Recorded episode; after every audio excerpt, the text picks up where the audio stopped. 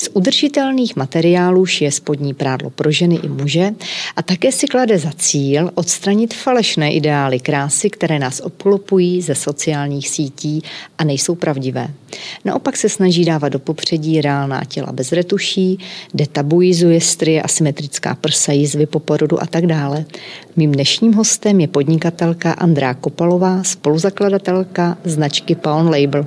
Krásný den, Andro, a moc děkuji, že jste přišla nahrát tento podcast. Dobrý den. Krásný den všem, jmenuji se Kateřina Haring a v podcastech Podnikatelka vám přináším biznisové a manažerské typy, myšlenky a postřehy nejen žen podnikatelek či manažerek, ale všech těch, které vás mohou obohatit svými zkušenostmi. Věřím, že vás tak mohou inspirovat ve vašem dalším směřování, v podnikání, v kariéře, změně či nastartování vašeho vlastního jedinečného příběhu. Andreo, jaké rady na počátku vašeho podnikání jste dostávala a byly užitečné? No, musím se přiznat, že já jsem v tu dobu, kdy jsem začínala s Paonem, to mi bylo 19 let, tak uh, jsem vlastně vůbec žádné rady jako nedostávala. A myslím si, že to bylo z toho důvodu, že si opravdu všichni mysleli, že to je jako nějaké jenom hobby, že to je jenom chvilková taková vášeň, která pak jako ustane v průběhu let, možná jako, jako mnohem rychleji, třeba měsíců. Takže oni všichni tak kolem mě jako uh, jenom tak jako říkali, jo, tak jako dobře, zkus si to, uvidíš.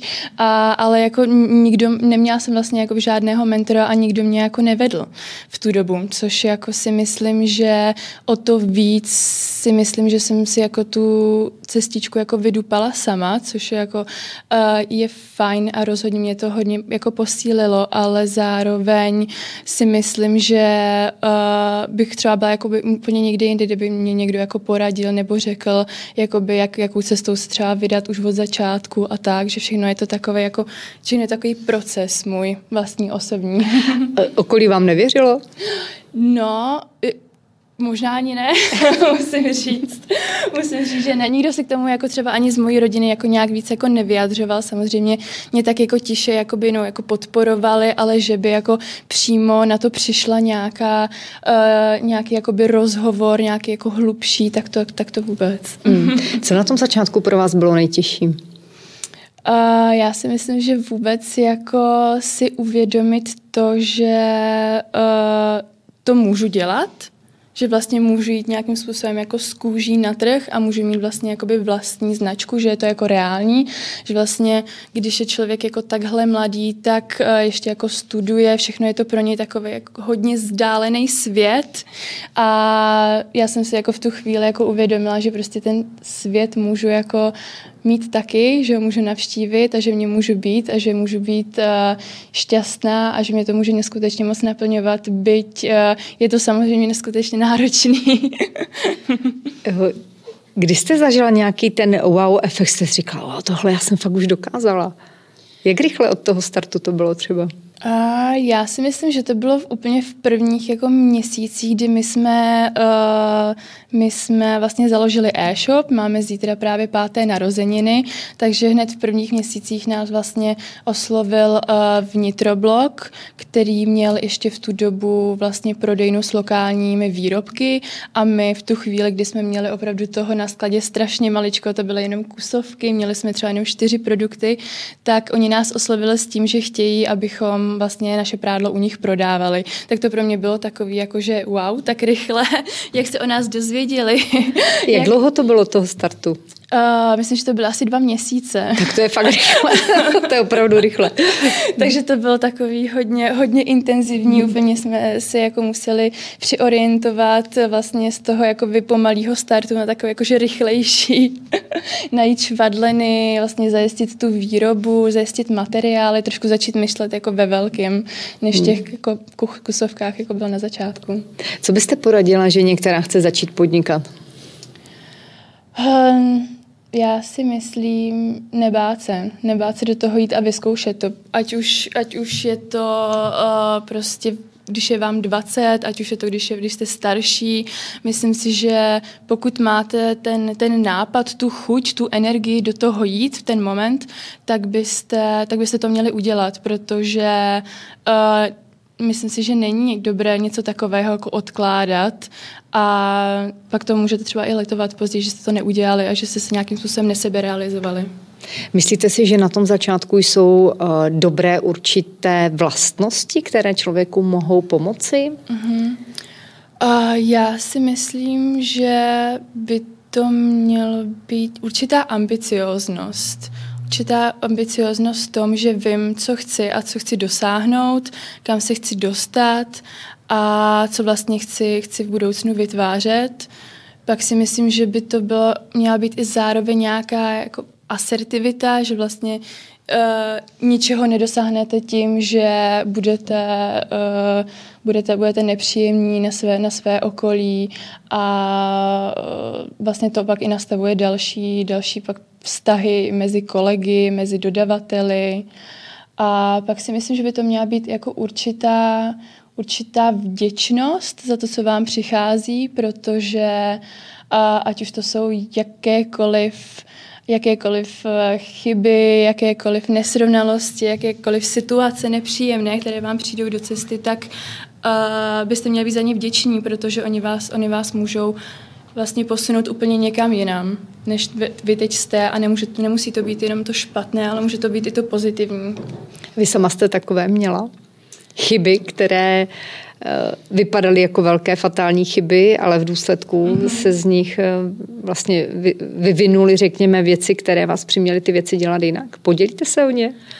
Třeba o nějakou konkrétní. Těch, těch chyb bylo jako hrozně moc, ať už právě přesně těch, ze, ze kterých jsem se jako nějakým způsobem vlastně eh, jako ponaučila, tak určitě to bylo třeba ve výběru eh, vlastně svého okolí, se kterým si spolupracovat, ve výběru lidí, kdy vlastně uh, jsme, jsem začala spolupracovat s někým, se kterým to bylo ze začátku jakoby naprosto v pořádku.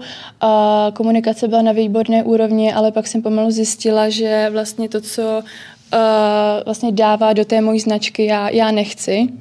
A vlastně ten vztah byl tak jako nepříjemně ukončen a já jsem si v tu chvíli jako uvědomila, že si musím mnohem více pečlivěji vybírat lidi, se kterými mám, mám jako spolupracovat.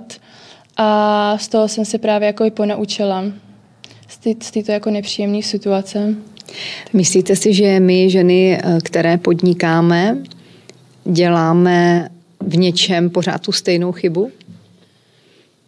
No. Když budeme hodně generalizovat, jako takové, že je to Jasně. více vlastní těm ženám. Jasně.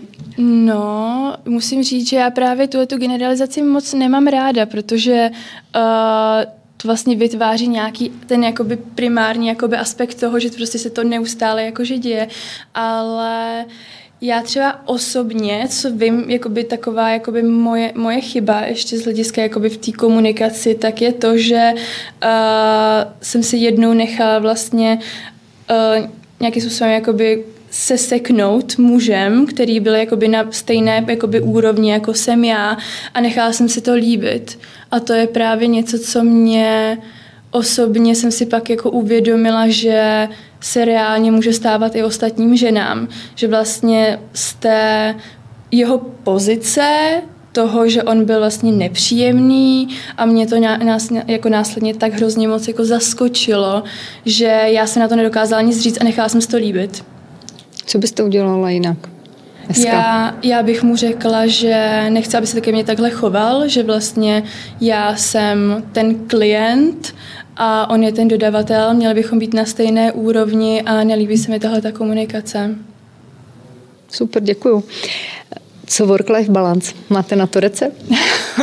Musím říct, že uh, s tímto neustále bojuji. Já jsem se asi tak před třema rokama naspátek, když vlastně pán začínal, tak jsem se dostávala do takových jakože právě hodně nevyrovnaných jako nálad a situací, kdy vlastně ta moje práce převyšoval to, ten volný čas hodně a hodně mi to jako bralo energii, hodně mě, to, hodně mě to vyčerpávalo a v tu chvíli jsem si jako říkala, že je potřeba nad tím jako zapracovat. Myslím si, že od té doby jsem ušla hodně velk, jako dlouhou cestu a snažím se například nepracovat o víkendech, opravdu jako by mít ten počítač zavřený, uh, najít si nějaké uh, aktivity mimo tu práci, nemít práci jako to hobby a tu aktivitu, to, by to miluju a je to moje vášeň.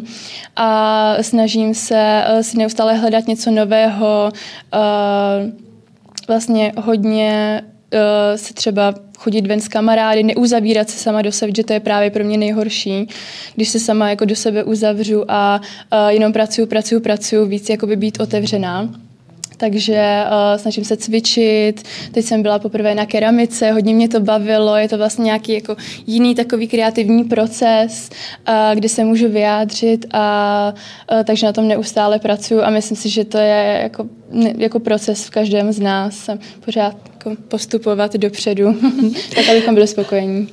Eh, vaše firma vznikla tak trochu na základě seminární práce na vysoké škole. A z vašeho vlastně školního projektu se stala velmi rychle rostoucí česká značka. To už jsem pochopila, když během dvou měsíců přišla ta nabídka.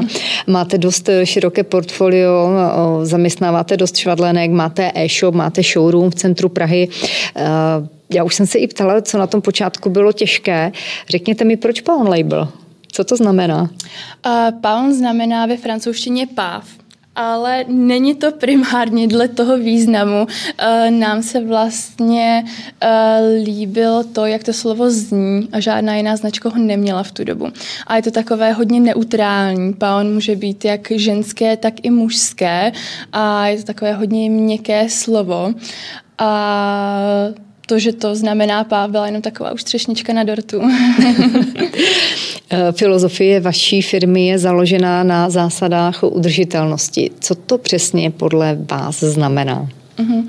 A u nás to znamená to, že vlastně vyrábíme lokálně, vyrábíme na Moravě, a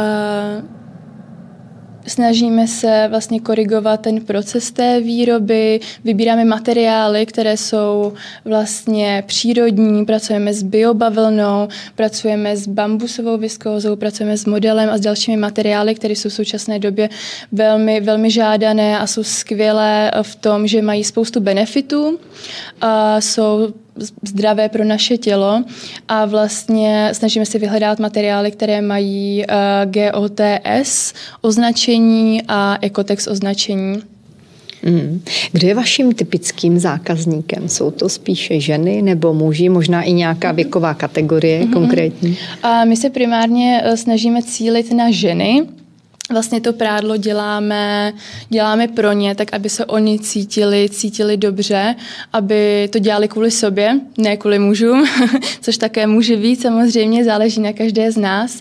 A, a muži jsou samozřejmě takovou už naší jakoby podkategorií, a, protože vlastně chtě, ženy chtěly pro ně mít také spodní prádlo, takže my jsme prostě se snažili zareagovat na tuhle poptávku a co se týče věkové kategorie, tak u nás je to mezi 20 až 35 lety. Takže na tuto věkovou kategorii cílíme a taková je.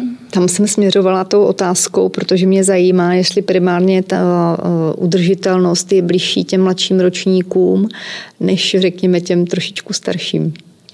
A to je za mě velmi dobrá otázka. Upřímně jsem se nikdy nad tímhletím jako nezamýšlela, protože mám pocit, že i vlastně uh, starší lidé na tu, jakoby tu kategorii tak hodně třeba uh, upcyklují, vlastně pře- přešívají uh, oblečení, hodně třeba nakupují v second handech, takže já si myslím, že to není úplně vyhrazeno jakoby tou věkovou kategorií.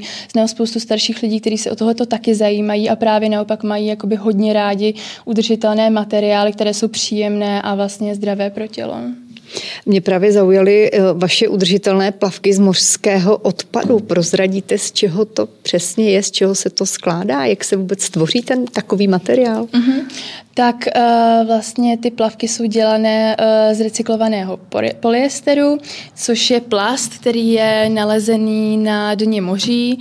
A tam odtamtud je vlastně vytažený speciálními systémy, následně je očištěný, zgranulovaný a rozstavený na velmi hutnou hmotu, ze kterého se pak vytahují jednotlivá vlákna a vznikne příze. A z této příze uh, pak vlastně vznikají jednotlivé látky, uh, v tomto případě vlastně ta plavkovina, ze které my vyrábíme, a nebo třeba počívka, to je taky z recyklovaného polyesteru a je to, je to látka, která je vyrobená z plastu, který by normálně třeba byl nějakým způsobem jenom zpracovaný, nebylo by z, ně, z něho nic dalšího, ale tímhle vlastně my uh, bereme ten odpad a vytváříme z něj něco úplně nového. Tak to popisujete um ve mně evokuje, že to musí být dost drahá, náročná výroba. To je první otázka, protože podle těch cen, co jsem si u vás na webu všimla, tak ty plavky nejsou vůbec nákladné, mhm. teda mám za to, že ne.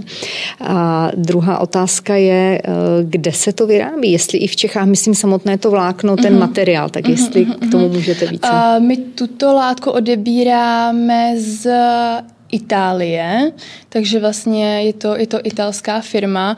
Musím říct, že s m, ostatníma dodavatel jsem se s ním úplně nesetkala a ona to má nějakým způsobem, tuším, i patentované, takže, takže od nich. A takže oni vlastně, Italové to umí zpracovat. Ano, to... přesně tak. Vlastně to je ten dodavatel, který ano. prodává ty látky. Eh, mně se také hodně líbí to, že si dáváte za cíl eh, odstranit falešné ideály krásy, které na nás svítí všude a obklopují nás ze všech eh, různých sociálních sítí a které nejsou vůbec pravdivé. Na vašich webových stránkách jsem si všimla, že je poměrně dost modelek, které jsou úplně normální ženy a dívky s normálními proporcemi. Proč tohle téma vidíte jako tak důležité? Já už bych řekla, že ta mladá generace v tomhle má docela jasno, nebo stále narážíte na to, že jsme tlačeni do určitých, řekněme, proporcí a do určitých tvarů a všechno ostatní špatně. S čím se setkáváte vy ve svém okolí? My to vidíme tak, že naopak jsme teprve jako na začátku té cesty toho vidět ty těla taková, jaká jsou, že teprve v posledních nějaký, nějakém roce a půl, dvou letech se vlastně začalo více začali jsme se více obracet k tomu, že jsme si začali říkat upřímně to, jak my vypadáme a to, jak se v našich tělech cítíme. A my vlastně po těch prvních dvou letech, co jsme měli Pound, tak uh, jsme používali používali. Jsme pracovali s modelkami, které byly přirozeně krásné, minimálně jako tam bylo potřeba nějaké retuše a to byl náš jako cíl, abychom s tím neměli moc práce, to říkám zcela na rovinu, ale následně jsme vlastně zjistili, že my nechceme, aby chom měli vlastně na té značce jenom jeden typ žen, když těch žen je strašně moc. Když každá z nás je vlastně krásná a je krásná jiným způsobem a to je to, co my chceme podtrhnout. Chceme, aby každá žena, která se podívá na náš e-shop, tak aby se zhlédla v tom prádle a dokázala si představit to, jak eh, by ona v, tě, v tom prádle mohla vypadat, ať už je hubená, ať už, je, eh, ať už má více kil, než, je, než, eh, než by třeba chtěla, ať už má malá, velká prsa, ať už má tetování, strie a další zmíněné společenské defekty. defekty, nedostatky, o kterých se mluví. Přitom vlastně to jak takhle vypadáme, je naprosto přirozené a měly by to vlastně ty značky kolem nás a uh, my takhle prezentovat, protože pak následně můžeme mít z toho velmi negativní pocity a já si myslím, že co by značka měla hlavně prezentovat je to, aby ta žena ze sebe měla pozitivní a příjemný pocit, aby si řekla, ano, jsem krásná, taková, jaká jsem a neměla by ze sebe nějaké, by ze sebe neměla nějaké uh, mindráky, nějaké prostě nepříjemné emoce, se kterými kterými pak musí prožít celý den po tom, co viděla nějakou určitou fotku. To si myslím, že by nemělo být cílem těch všech značek a právě jsem hrozně vděčná za to, že uh, pak existují ty komunik komunity, jako je třeba například tělo s příběhem, se kterými jsme měli spolupráci, kteří uh, které jako holky takhle prezentují těla, kdy každé tělo má svůj příběh a je potřeba ho tímhle způsobem i přijmout a to mi přijde naprosto krásné a potřebné. Vy říkáte, že jsme v tom teprve na začátku, mm-hmm. v zahraničí je to jinak už? No, Obecně si myslím, že, že ne, že furt, že furt ještě jakoby jsme na začátku té cesty jako globálně.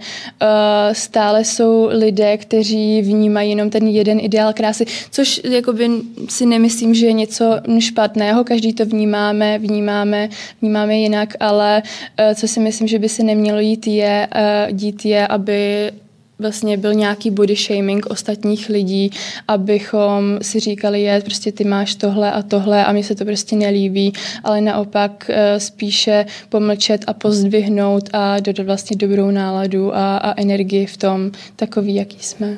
Nemůžeme za to tak trochu my zákazníci, kdy přece jenom vždycky máme radši ty hezké vyretušované fotky? Já si myslím, že je to možné, ale to víc je občas uh, taky náročné vlastně uh, tuhle tu cestu nějakým způsobem vyšlapat a ukázat, že to jde jinak a že vlastně v naší hlavě je to nějaký ten ideál, který prostě je falešný a nemusí takový být. A nemusíme se pak cítit špatně, když takhle jako ne, nevypadáme. A hlavně, uh, jak byste pak předtím ještě říkala o tom, že vlastně naše generace už to vnímá jinak, ale naopak já mám pocit, že třeba v mém okolí hodně třeba uh, kamarádek nebo sestřenice, kteří jsou mladší, tak oni naopak uh, tohle hodně vnímají právě díky jako sociálním uh, sítím, kdy vidí uh, ženu, která je naprosto dokonalá, má Eh, má, krásná prsa, zadeček je hubená, ale ve výsledku je to jenom vyretušovaná fotka a oni prostě se pak podívají sami na sebe a vidí, že tak nevypadají a uh, není to prostě dobře a to je právě přesně to, co my chceme nějakým způsobem změnit, změnit ten pohled na ženu, protože každá žena je krásná taková, jaká je a může být svá a může pozdvihnout uh, vlastně to to své tělo. Hmm. Vy hodně navrhujete v Praze a šijete na Moravě. Má to nějaký důvod? Uh, tak uh, já jsem z Prahy, uh, moje, moje kolegyně uh, jsou také z Prahy, vlastně v Praze jsme začínali, máme tady svůj showroom, ateliér, kancelář a Moravu jsme vybrali jednoduše proto, protože jsme tam našli výroby, šicí dílny, se kterými jsme začali spolupracovat a Morava je hodně známá proto, že vlastně tam ten uh, vlastně oděvní průmysl hodně, hodně žije a hodně, hodně firm tam vlastně existuje i uh, už jakoby desítky let, takže tam je to nějaký takový hmm. uh, takové sídlo všech těch výroben. Jak vás ovlivnila ta covidová doba? Uh, musím říct, že pozitivně i negativně. Pozitivně v tom, že vlastně uh, máme e-shop, nemuseli jsme, um, nebo takhle měli jsme zavřený showroom, ale nějakým způsobem nás to finančně neovlivnilo. Naopak lidé více nakupovali, to e-commerce uh, všeobecně rostlo. Uh, nicméně uh, nás to postihlo tak, že uh, najednou nebyly dostupné vůbec žádné materiály. My jsme v tu chvíli jsme připravovali letní kolekci a vlastně materiály, se kterými jsme počítali, tak vůbec nebyly dostupné, protože se vlastně zavíraly všechny výroby po celé Evropě a najednou jsme museli počítat jenom s tím, co měli ty doda- ti dodavatelé skladem. Takže my jsme vy- vykoupili vše- všechno, co měli na skladě, nějakým způsobem jsme přeskládali tu celou kolekci a, a povedlo se to, ale pak další rána bylo to, že uh, tím, jak uh, vlastně eh, na podzim ještě udeřil znovu covid, tak eh, minulý rok eh, nám to hodně zasáhlo výrobu a hodně vlastně těch švadlem bylo nemocných, takže nám se to pozdilo třeba o dva, o dva, tři měsíce, takže to bylo hodně komplikované v tom, že my jsme najednou minulý rok před Vánoci měli toho skladem opravdu velmi, velmi málo. Takže letos jsme se naopak na to připravili, což jsem jako ráda a vyšlo to v tom naskladnit všechno včas. Což což mě napadá eh, k další otázce, která souvisí s automatizací, robotizací, digitalizací. Mm-hmm. Jak ve vašem oboru můžete tohle zakomponovat? Jsou to zaklínadla dnešní doby? Mm-hmm. Uh, mně napadá co se týče automatizace a robotizace, si nejsem úplně jistá, jakým způsobem bychom to uh, mohli zakomponovat, uh, když vlastně uh, chceme, aby to byla lokální výroba, aby to bylo vlastně šito ručně švadlenami, aby to byl vlastně kvalitní výrobek, tak mě napadá jenom v rámci té digitalizace. My už hodně dlouho s uh, mojí eh, kolegyní, se kterou vlastně připravujeme kolekce, tak uh, přemýšlíme nad tím, že bychom zdigitalizovali všechny naše návrhy, což není úplně na, jako nic, co by bylo jako úplně mimo tento svět, ale my se to jako hrozně moc přejeme, protože by nám to ušetřilo spoustu času se stupňováním střihů kdyby vlastně jako měli program, který, který nám ty střihy sami, sám nastupňuje, zpracuje a my to pak jenom rychle odešleme do výroby, takže by nám to ušetřilo čas Uh, nevím, jestli peníze, ono je to zatím reálně docela dost uh, náročné finančně, ale uh, rozhodně si myslím, že by se to pak i promítlo v kvalitě přípravě uh, těch jednotlivých kolekcí, která může být opravdu hodně zlouhová, když se to všechno dělá uh, ručně a ručně se to stupňuje, tak to jsou opravdu desítky hodin. Hmm. Prozradíte nějaké vaše plány, cíle a vize do dalších let? Uh-huh.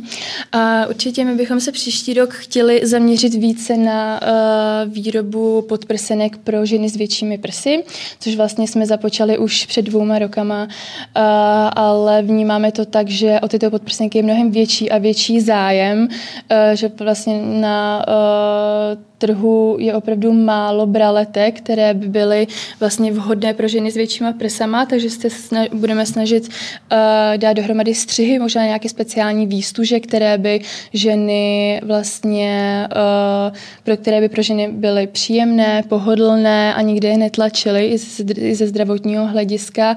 A pak připravujeme dvě kolekce, vlastně z udržitelných materiálů, bude tam bavlna, uh, biobavlna, i udržitelné krajky. Kam myslíte, že se může textilní průmysl posunout v nejbližších letech? Máte nějaký soukromý odhad?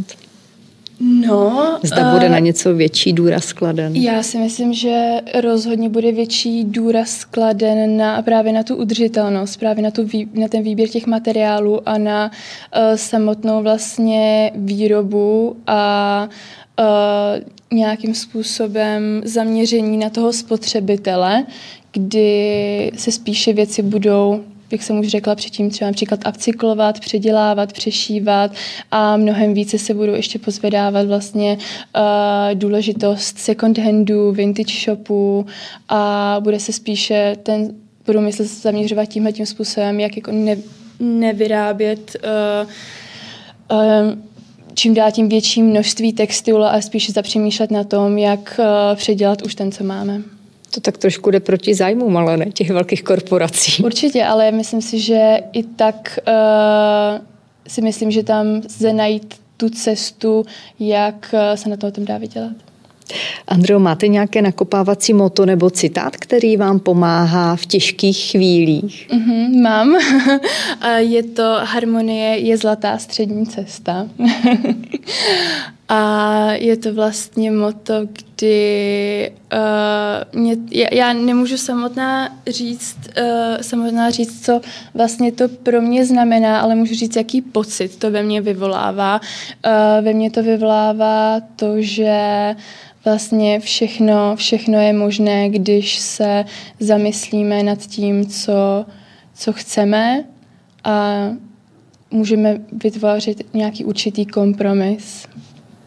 Krásné na závěr. Moc krát vám děkuji. Přeji vám, ať se daří vaší mladé značce, ať máte spoustu inspirace, skvělých báječných myšlenek na to, jak ten svět dělat lepší, udržitelnější a doufám, že si o tom budeme moci zase někdy povykládat.